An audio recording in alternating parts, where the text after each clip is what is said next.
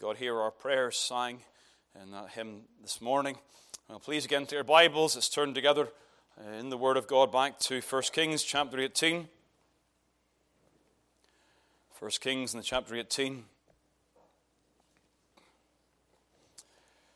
Our text for this morning is again the words in verse number 21.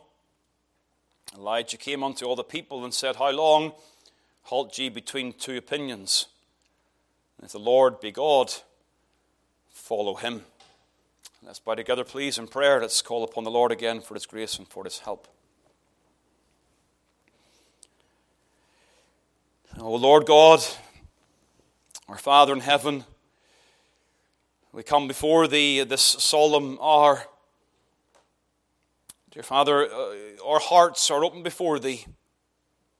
You know the heart of the preacher and the heart of the hearer. You know, dear Father, the troubles we face within our own souls, even those who are born of the Spirit of God. We wrestle against unbelief, we wrestle against principalities and powers. We face these spiritual foes of the world and the flesh and the devil. And so, oh God, we pray for the help that comes as the Word of God is applied to our souls. That we would find ourselves strengthened in the battle. Uh, that we, O Lord, would not succumb to these enemies and find ourselves losing out with Thee. May the Word of God strengthen and encourage our souls.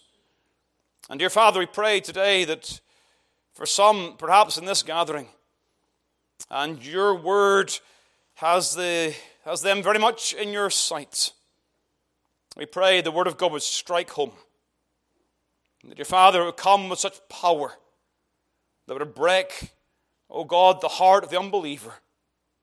They would reckon with their eternal state and run to Christ today. Hear us for his name's sake. Amen. Amen. One of the marks, again, of those who are out of Christ is their inability to see their actual need. Again, you've no difficulty across the world to find people who are out of Christ and they understand they have significant needs. But the needs that they perceive are ordinarily in the physical realm. They perceive their need for food and clothing and even for social interaction. But they are blind to their greatest need. I think we could say that and suppose that to be the case for the people of Israel here at this time. They understood and they perceived their need for rain. And yet, what they really needed was a fresh sight of God and a revelation of the true God. See, the drought and the famine that they were experiencing were simply symptoms of a deeper problem. They weren't the final issue. The final issue was that their hearts had turned away from the Lord. You see, verse number one tells us that God has promised to send rain upon the earth. But the rain that will come will not come until the end of this chapter. And before the rain comes, there is something else that must occur. Verse number 37. As Elijah prays, he says, Hear me, O Lord, hear me, that this people may know that thou art the Lord God, and that thou hast turned their heart back again. The problem they face is that their hearts are turned away from God and that they have succumbed to the temptation to believe that the Lord God is not the only God. They've embraced the errors of their wicked king. He and his wife have promoted idolatry in the land. We understand that from chapter 16, and what has followed has been this three and a half years of drought. We saw last time that Ahab's heart remains unchanged. And yet, incredibly, Ahab obeys Elijah's command and sends for the people and the prophets to gather together in Carmel, verse number 20. So Ahab sent. Why did he send? Well, because God was working in Ahab's heart. Ahab, his heart is in God's hand. Again, please note again the words that are used. Verse number 19 Now therefore send Verse 20 So Ahab sent. God is in control. And now, what we find in this chapter is that Elijah takes control of the events. The king is present. Verse 41, we know that Elijah said unto Ahab, Get thee up. He's there. He's observing the whole event, and yet he is a peripheral figure. He has no role to play in these events because he has no right to bring the people to God. God has got his prophet here. And God then comes as, or sorry, God then comes in and through his prophet Elijah and challenges the people, verse number 21 How long halt ye between two opinions? And the title of this morning's message is The People Before Elijah. That's what we can see. But ultimately, they are a people before God. They are confronted with the presence of God and we're going to see what God will do to make himself known in their experience. And so, the first thing to note, though, in this matter is we should see divine grace here. There are overtures here of God's grace and God's favor. You see, before we address the details of the question, there is an issue that arises in our minds around the significance of the word ye. You see that word there? How long halt ye between two opinions?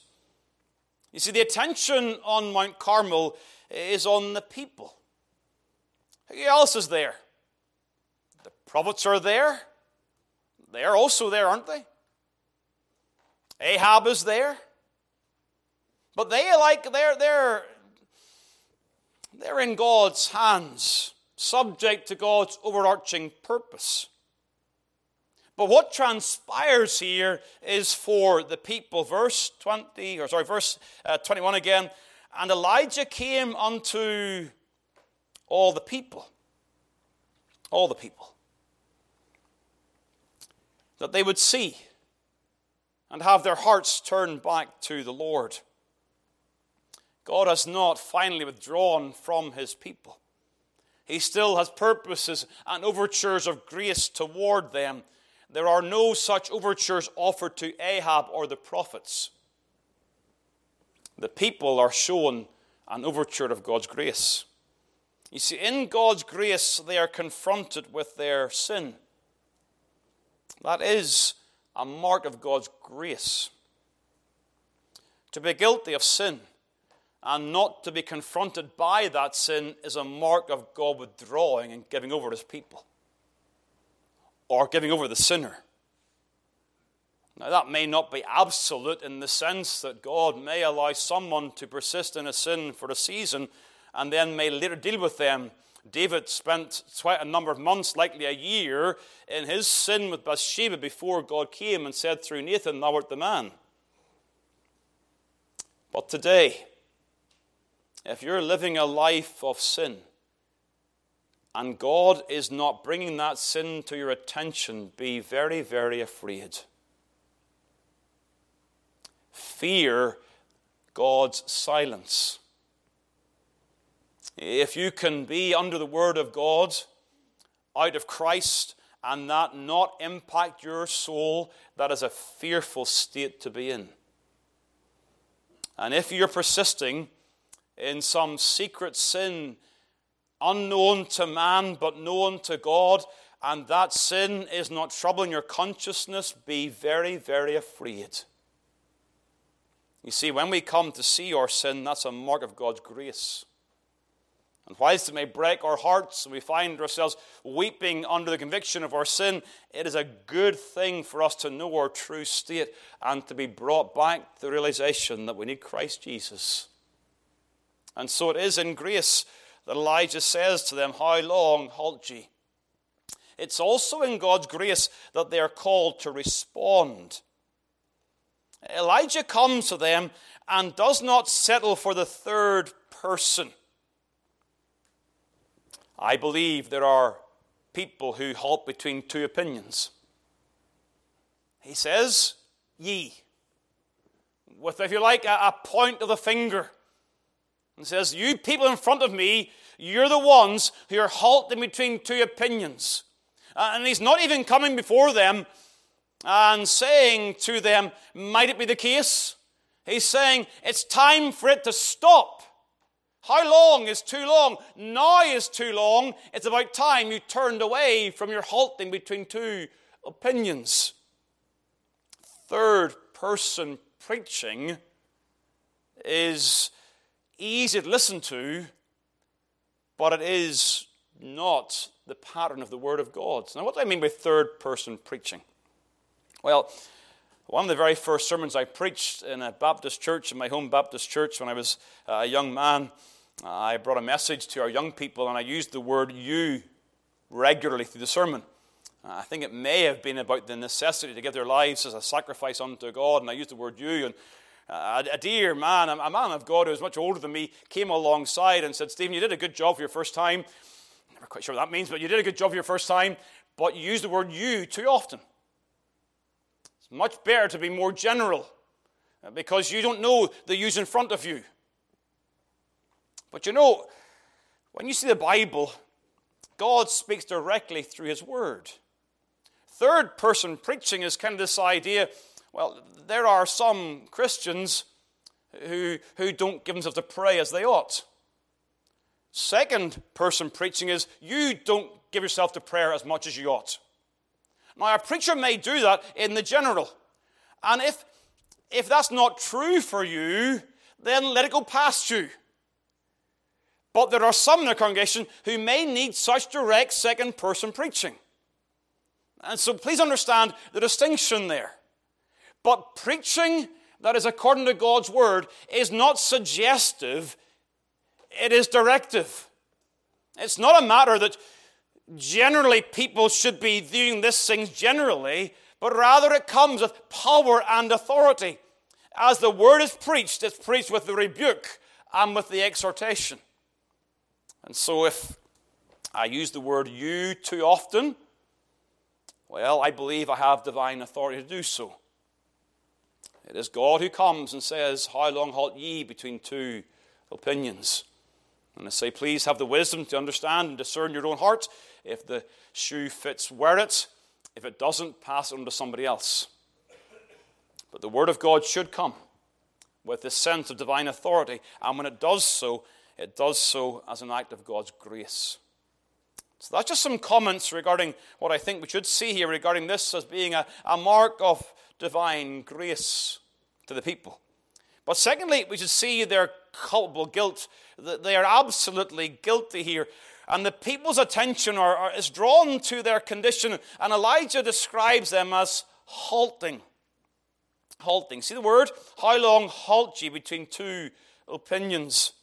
Now, this is a description, please understand, it is a description of sinful compromise. That's what the word here means a description of sinful compromise. This does not mean as some may think, that they had stopped and were considering the two options before them of Baal or Jehovah. It's not the idea here. The word itself is, is, is intriguing in the original. It has at times the idea to hop or to leap from one place to another. It's used actually of the angel of death in, in Egypt going from house to house. It's also used significantly in verse number 26 of our passage, where the prophets of Baal are said to leap. Same word.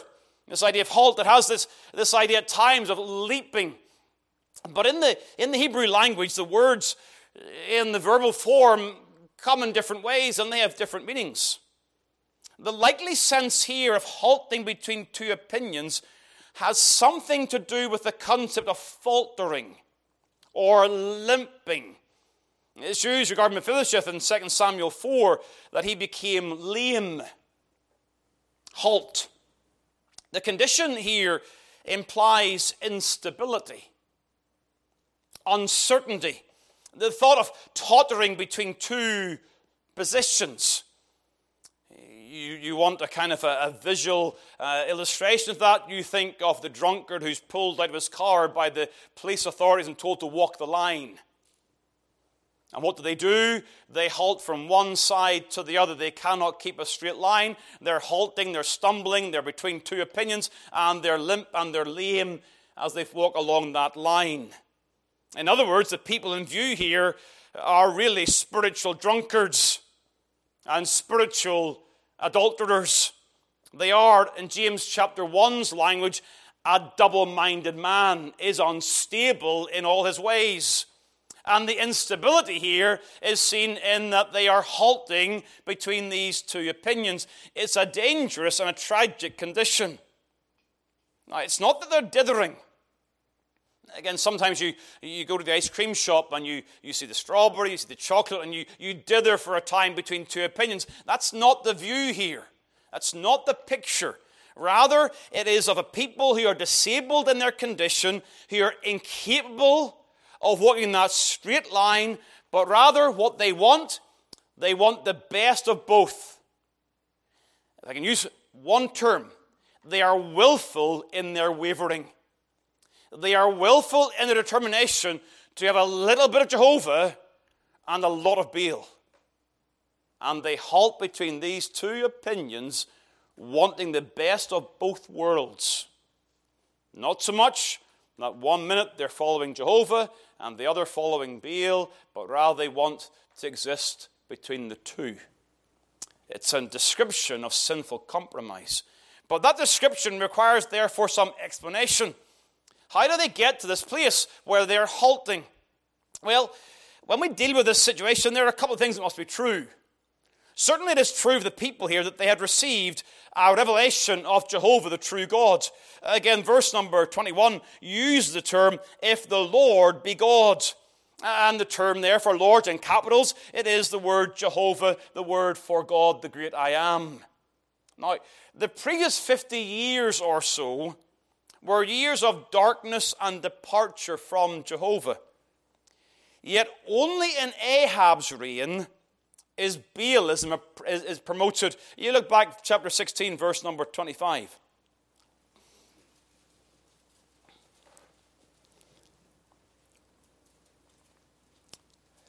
It says there, he walked in all the ways. This is Omri's description. He walked in all the way of Jeroboam, the son of, that's verse 16 uh, the son of Nebat, in all his sin, wherewith he made Israel to sin, to provoke the Lord God of Israel to anger with their vanities. With their vanities. And then you go down to what happens in terms of Ahab's reign. And Ahab, verse 30, the son of Omri, did evil in the sight of the Lord above all that before him. And it came to pass, as if it had been a light thing for him to walk in the sins of Jeroboam, the son of Nebat, he took to wife Jezebel and went and served Baal and worshipped him. And not only that, he reared up an altar for Baal in the house of Baal, which he had built in Samaria, and made a grove. And you see the prophets of the grove are also mentioned there in chapter 18. And so Ahab is the instigator of Baal worship.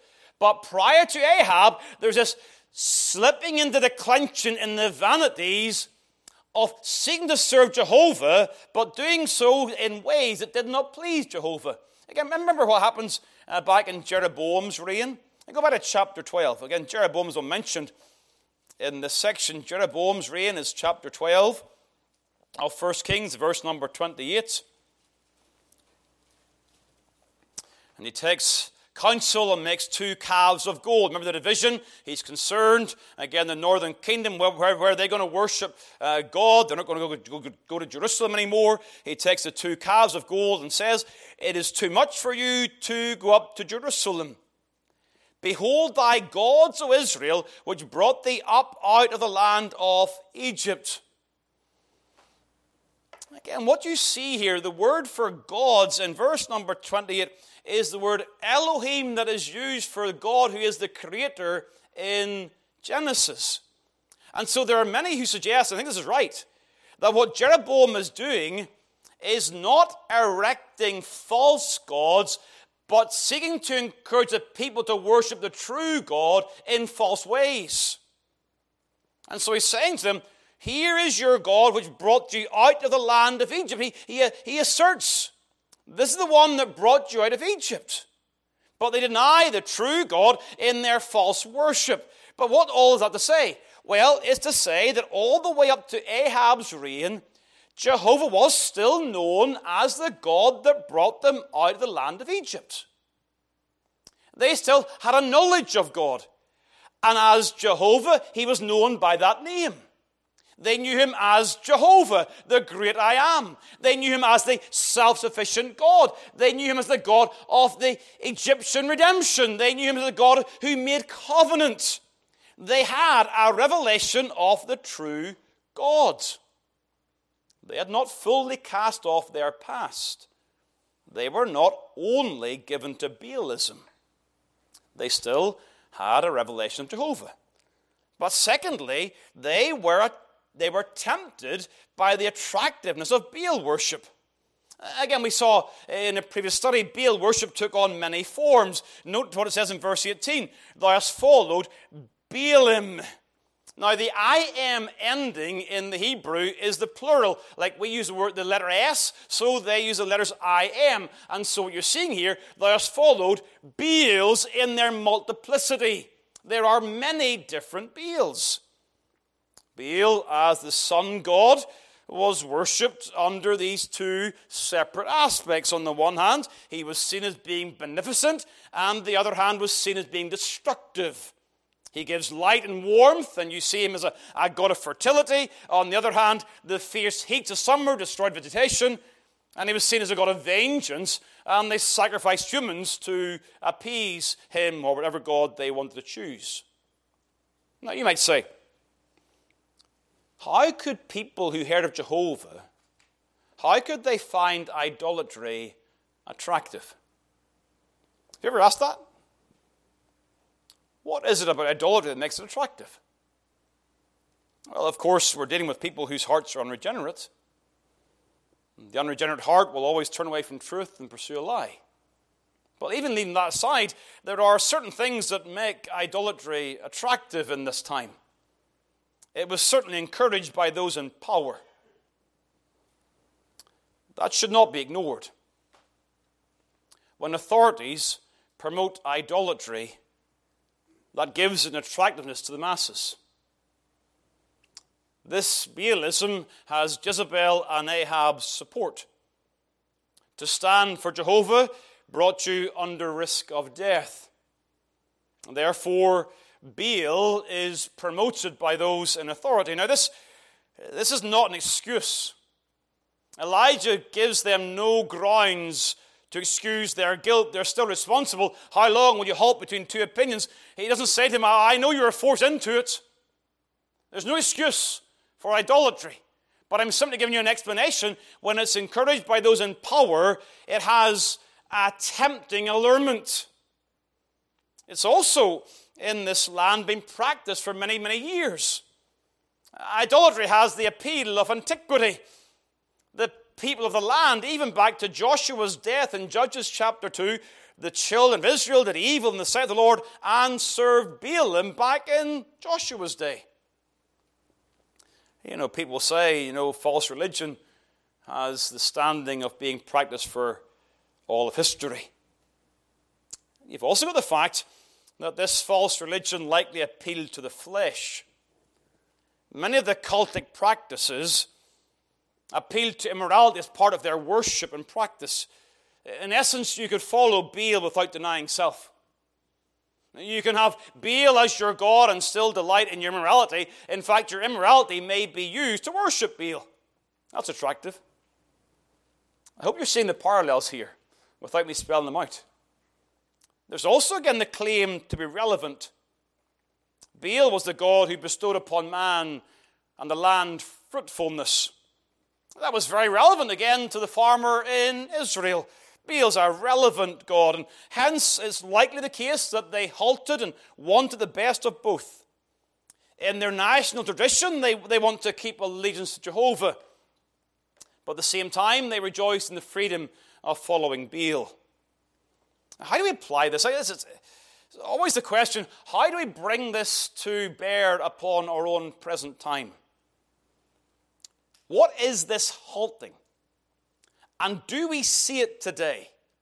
Can we identify it today, at least in similar terminology? Again, we're not walking in lands where we're promoting a, a false actual God, Baal, in this land. That's not the case.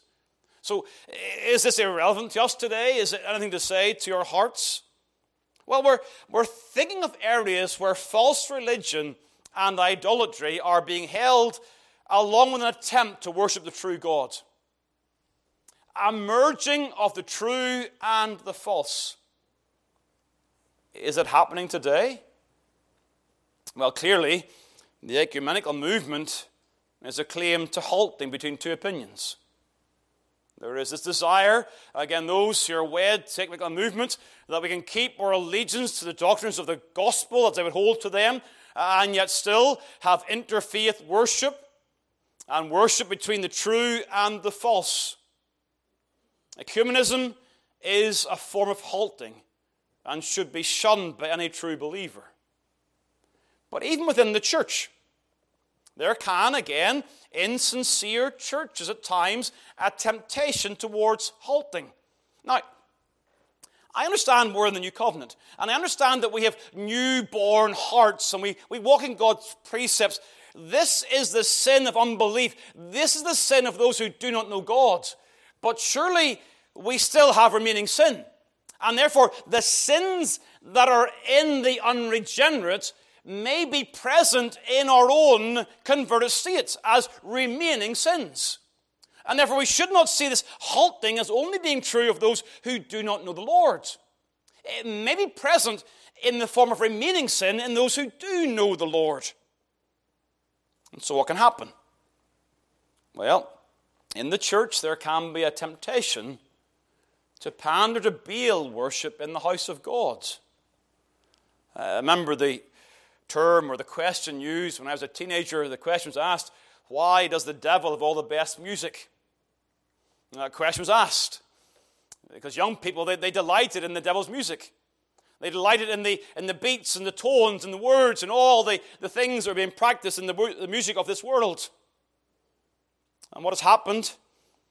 Well, the church has embraced that Baal worship and sought to bring it into the house of God, adapting our approach, adapting our hymns, adapting things in such a way that, well, we, we don't make the church seem so different from the world. But, but let's acknowledge that there are things in the world that are not, well, they're not sinful per se. It's not sinful to play a note in this term or that term or this instrument or that instrument. But what you see, and again, those who know the world, they will, they will watch a modern worship service in some churches and they say, that looks just like the concert I attended last night. There is this overlapping of ideas, and it may well be, it may well be a halting between two opinions. But of course, beyond the general, we think of our own lives. And we live in constant threat of spiritual idolatry, of the things of this world, wanting to acknowledge Jesus as the Lord and God and Savior, and yet still at the same time wanting to enjoy the things of this world.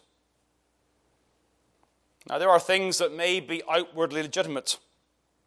It is right to work and to labor and to seek to earn. Yet again, these things can become a Baal in our lives.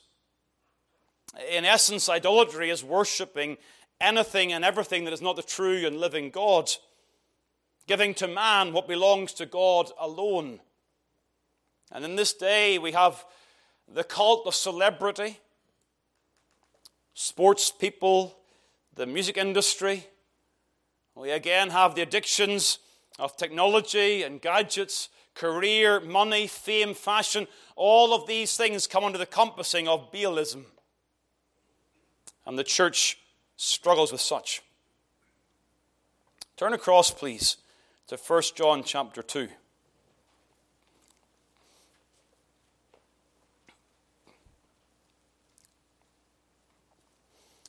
You see, what we need to reaffirm as a church today is that when we say that Jesus Christ is Lord and God and Savior, that claim dominates our entire lives. We must shun the temptation to compartmentalize our lives. That we do the things of the gospel in church and in our devotions in the morning or the evening or whenever but the rest of our lives, Christ has no impact upon it. That, is the devil's lie that pushes us towards Baalism and halting between two opinions. Whatever we do in this world, whatever we do in this world must be done as those who follow Christ Jesus. Our work, our leisure, all of those things come under the lordship of Christ Jesus, and we cannot cut anything away from our allegiance to Christ Jesus. But in 1 John chapter 2, we see John's assertion of this absolute that you cannot halt between two opinions, that that's not permissible. And so you get 1 John chapter 2, verse 15. Love not the world, neither things are in the world. If any man love the world, the love of the Father is not in him. And again, we, we find ourselves, well, what, what is the world? Well, he tells us. For all that is in the world, the lust of the flesh, and the lust of the eyes, and the pride of life is not of the Father, but is of the world. And as Christ says, no man can serve two masters. You cannot halt between two opinions. Halting between two opinions denies the truth of God. And so you say, well, God is true, but I can have God and the world. God says, you can't have me and the world. I demand everything. And so what does the world have? Well, these, line, these terms of verse 16, they denote immorality, covetousness, and ambition for prominence and position. The world never changes. We live in this day and age, and the worldliness around us is marked by immorality, covetousness, and ambition for prominence and position, and the acceptance of this world. Now, this is a dangerous time in the evangelical world. I don't want to overplay this, but I think it's sincere and genuine. In the last 20 years or so, there's been an increasing movement that has asserted that grace is such that we must fear legalism and Pharisaism in such a way that we cannot demand particular matters of obedience in the children of God. Now, should we fear legalism? Absolutely. We should fear the legalism that says you've got to work in such a way to earn the favor of God. We should fear that because that's not the gospel. And we run from that. But that legalism is not consistent with the gospel. But what those who are promoting a grace mentality are saying is legalism is whenever anybody tells you, don't do something. That's legalism. That's Phariseeism. And so you, you get that coming into the church. And if, if we happen to mention to people in the pulpit, you shouldn't dress that way. That particular outfit is not modest. Young men, that particular t shirt is promoting an ungodly way of lifestyle. And we mention those things, the cry comes up from the grace movement that's legalism. Or we say to people, you should not watch that. Or you should not listen to that. Or you should not consume this or consume that. You should not spend money on this or that. And you begin to be directive and prescriptive. You're then accused of being guilty of legalism. What are we to do? How do we deal with these issues?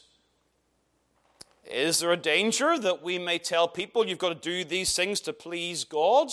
And if you violate these things, you're not saved? Is that a danger? Yeah, it's a real danger. But surely it's vital for parents and for pastors to tell people what I see in you looks a lot like Baalism. And you're halted between two opinions. You want the church, you want to say you follow Christ, but you want these other things as well and you're halted between two opinions. And it's a dangerous place to be. Oh, there's so much more in terms of expanding that thought, but a church, the church that we live amongst and in, the church marked increasingly by immodesty, materialism, and desire for the praise of men is not of God, but it's halting. sin and this world is so very, very appealing. So on the Lord's Day, this day brings it all to bear. Because here you come and you worship God, but you know your heart's not really here. Your delight's not here.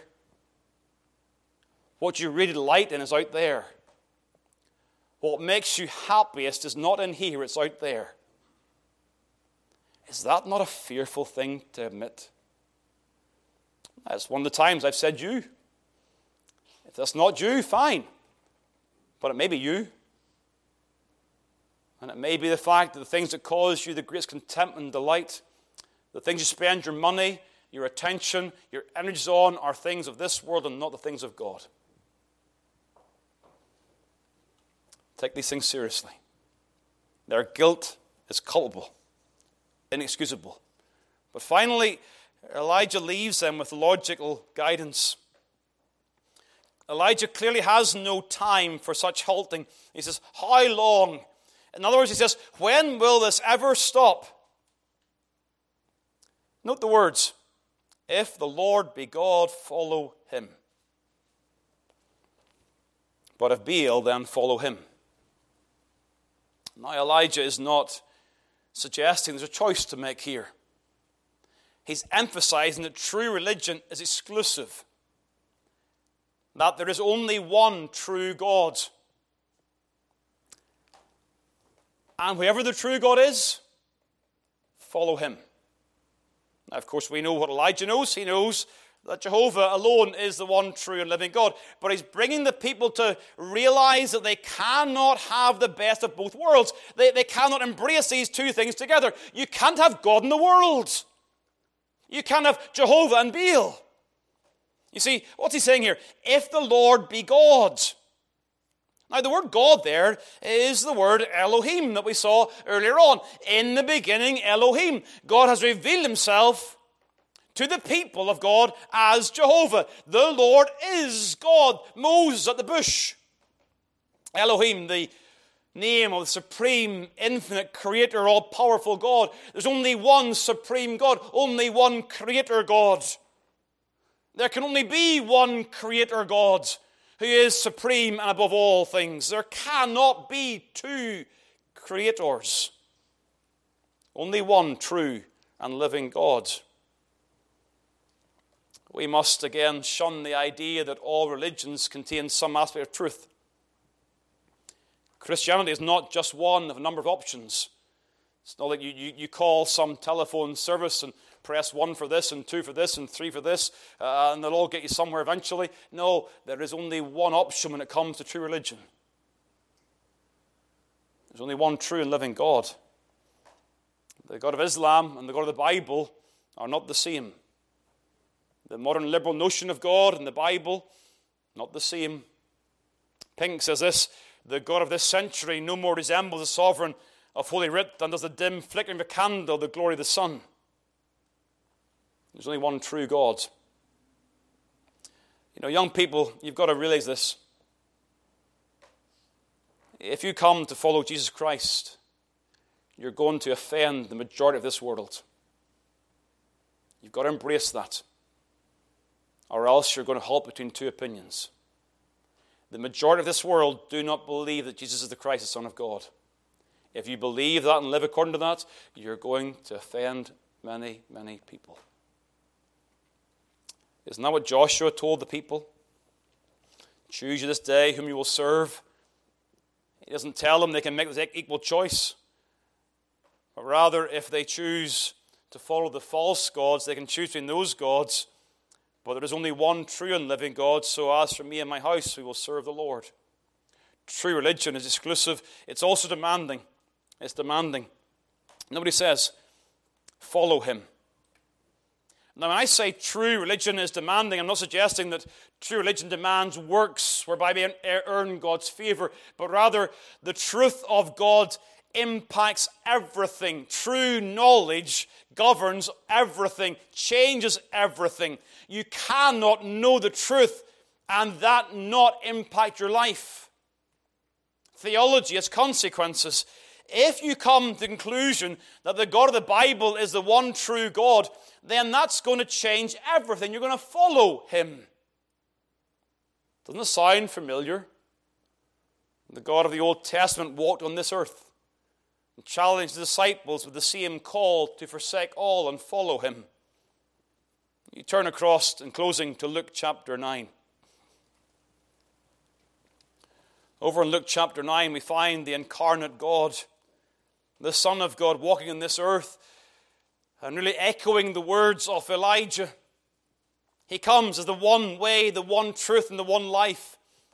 And he comes before his disciples, Luke chapter 9, verse number 23. If any man will come after me, let him deny himself and take up his cross daily and follow me. Or verse number 59. And he said unto another, Follow me. But he said, Lord, suffer me first to go and bury my father. But then, verse 62 No man having put his hand to the plough and looking back is fit for the kingdom of God. There are demands when you come to know Jesus, the one true and living God, and the only Savior of sinners. The demand comes to forsake all and to follow Christ, to give up on sin in this world and follow Christ in wholehearted obedience, no matter what it may cost. You see, to follow Christ is to be a Christian. To halt between two opinions is to be lost. And whilst in our converted state we may find ourselves struggling with the remaining sin, to halt between two opinions, in the final analysis, those who know Christ hear his voice and follow him. They're his sheep, and they shall never perish. The Puritan used to speak of the whole Christ to the whole man prophet, priest, and king. And if we will not give up our idolatry to this world, then we are not Christ's sheep. Halting between two opinions will take us to a lost eternity. Following Christ is the way of peace and righteousness.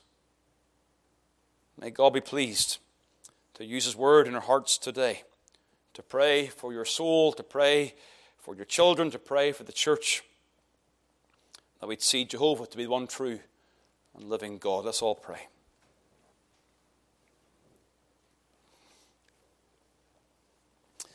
Oh, eternal God, we look to Thee again. We, we see the weight of Your word. We know, God, that we're not standing upon Mount Carmel like the people were doing in Elijah's day, but we, we find ourselves in a time and an age when this world is so alluring. We're confronted with this world continually, O Lord, in, in every form of media. And the temptation is to have a little bit of Christ and a lot of this world. Help us, O Lord, to deal with our hearts. That every aspect of our lives, in our labor, in our leisure, uh, in everything, every aspect, of God, would be done under the Lordship of Christ Jesus. That we'd forsake all and follow him. Bless this gathering, this congregation. May we all know your guidance and your direction in our lives. Help us to walk humbly with thee in Jesus' precious name. Amen.